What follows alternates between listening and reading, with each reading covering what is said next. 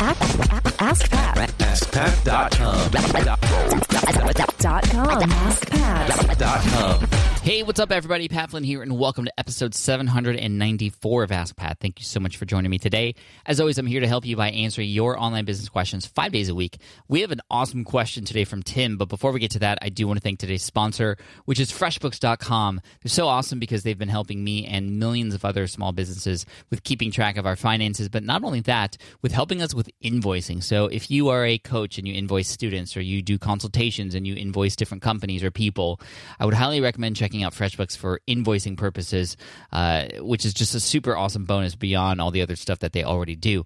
In under 30 seconds, I can create a professional-looking invoice that I could send out. I can see who opens those invoices or follow up with people who have yet to pay me, and even see who has yet to open them and actually send them a different message. And it just makes it much easier to get paid like you deserve. So check them out for free for 30 days. Give them a free trial at freshbooks.com/askpat. Make sure you enter Ask Pat in the How Did You Hear About Us section.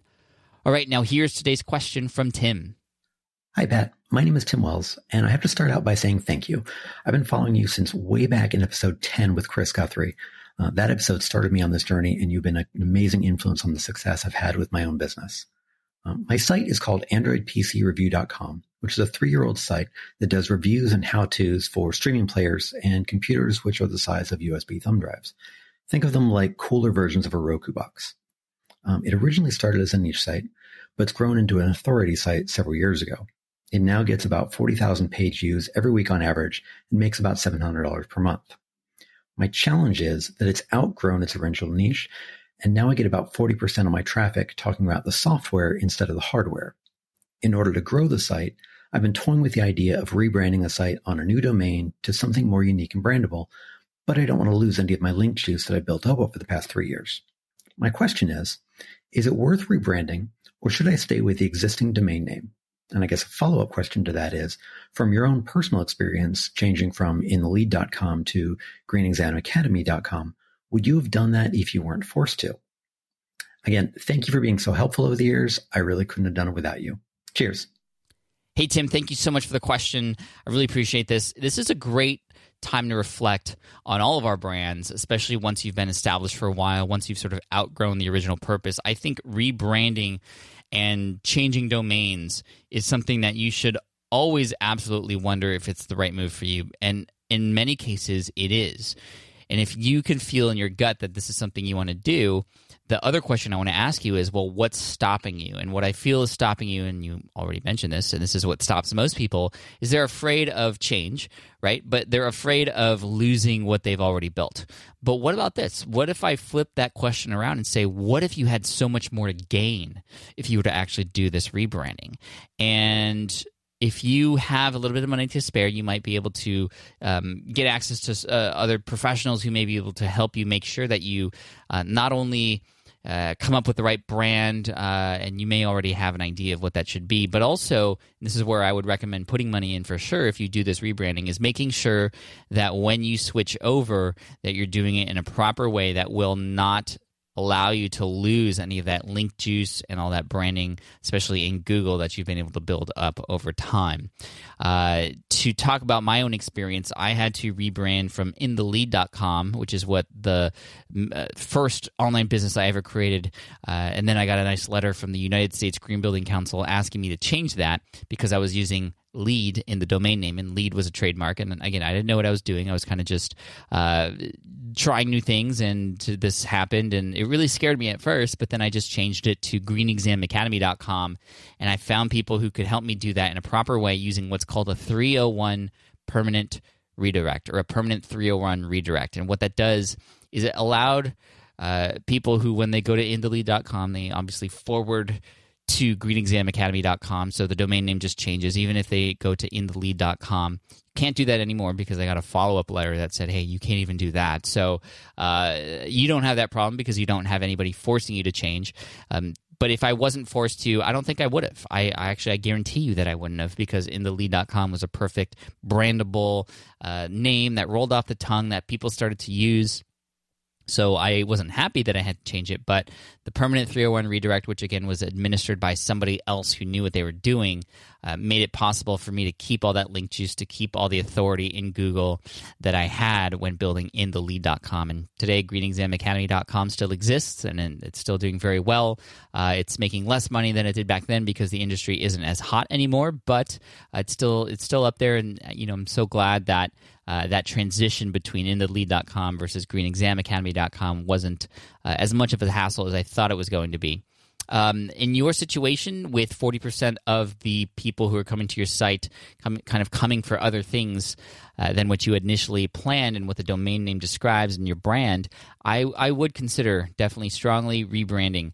And I would survey your audience too, get them to understand what is going through your head. I think a lot of this behind-the-scenes stuff could be really interesting. They can even help influence what the brand name becomes and maybe what the logo looks like. And I think that would be a fun thing for you to do to get your audience involved in the behind-the-scenes, which allows you to build an even stronger relationship with them, allows them to feel more like they're a part of this community and this brand.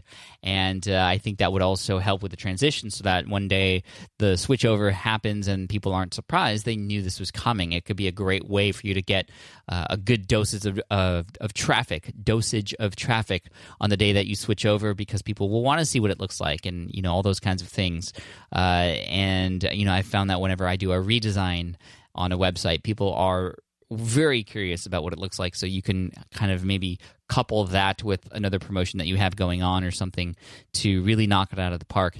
But Tim, yeah, I would highly recommend, based on your situation, rebranding, because you want to make sure that you did it right, though. You know, you started out in a small niche, you mastered that, you became an authority, and now you're branching out. And branching out sometimes means you have to expand what your brand is about, and that includes the name and the domain name and you know, the tagline and all that stuff. So at this point, 3 years into the journey, I think you are more than qualified to do that, and you have my blessing. But if you wanted to get even more of a blessing, you are welcome to email me. I'd love to check out your website and kind of get more information about what you have going on there and just kind of confirm all this for you. So shoot me an email.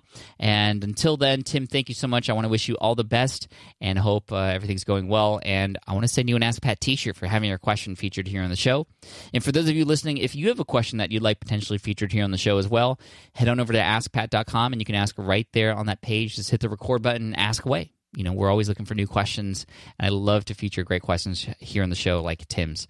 So thank you so much, and here's a quote to finish off the day from somebody named Anonymous.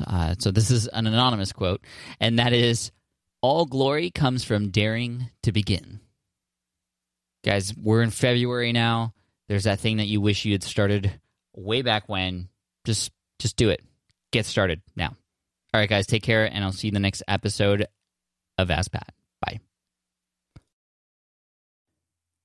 Hey there, thank you for listening to Ask Pat 2.0. Now, you might have noticed that we haven't published a new episode in a while, and that is because in 2023, after 1,269 episodes, we decided to sunset the show.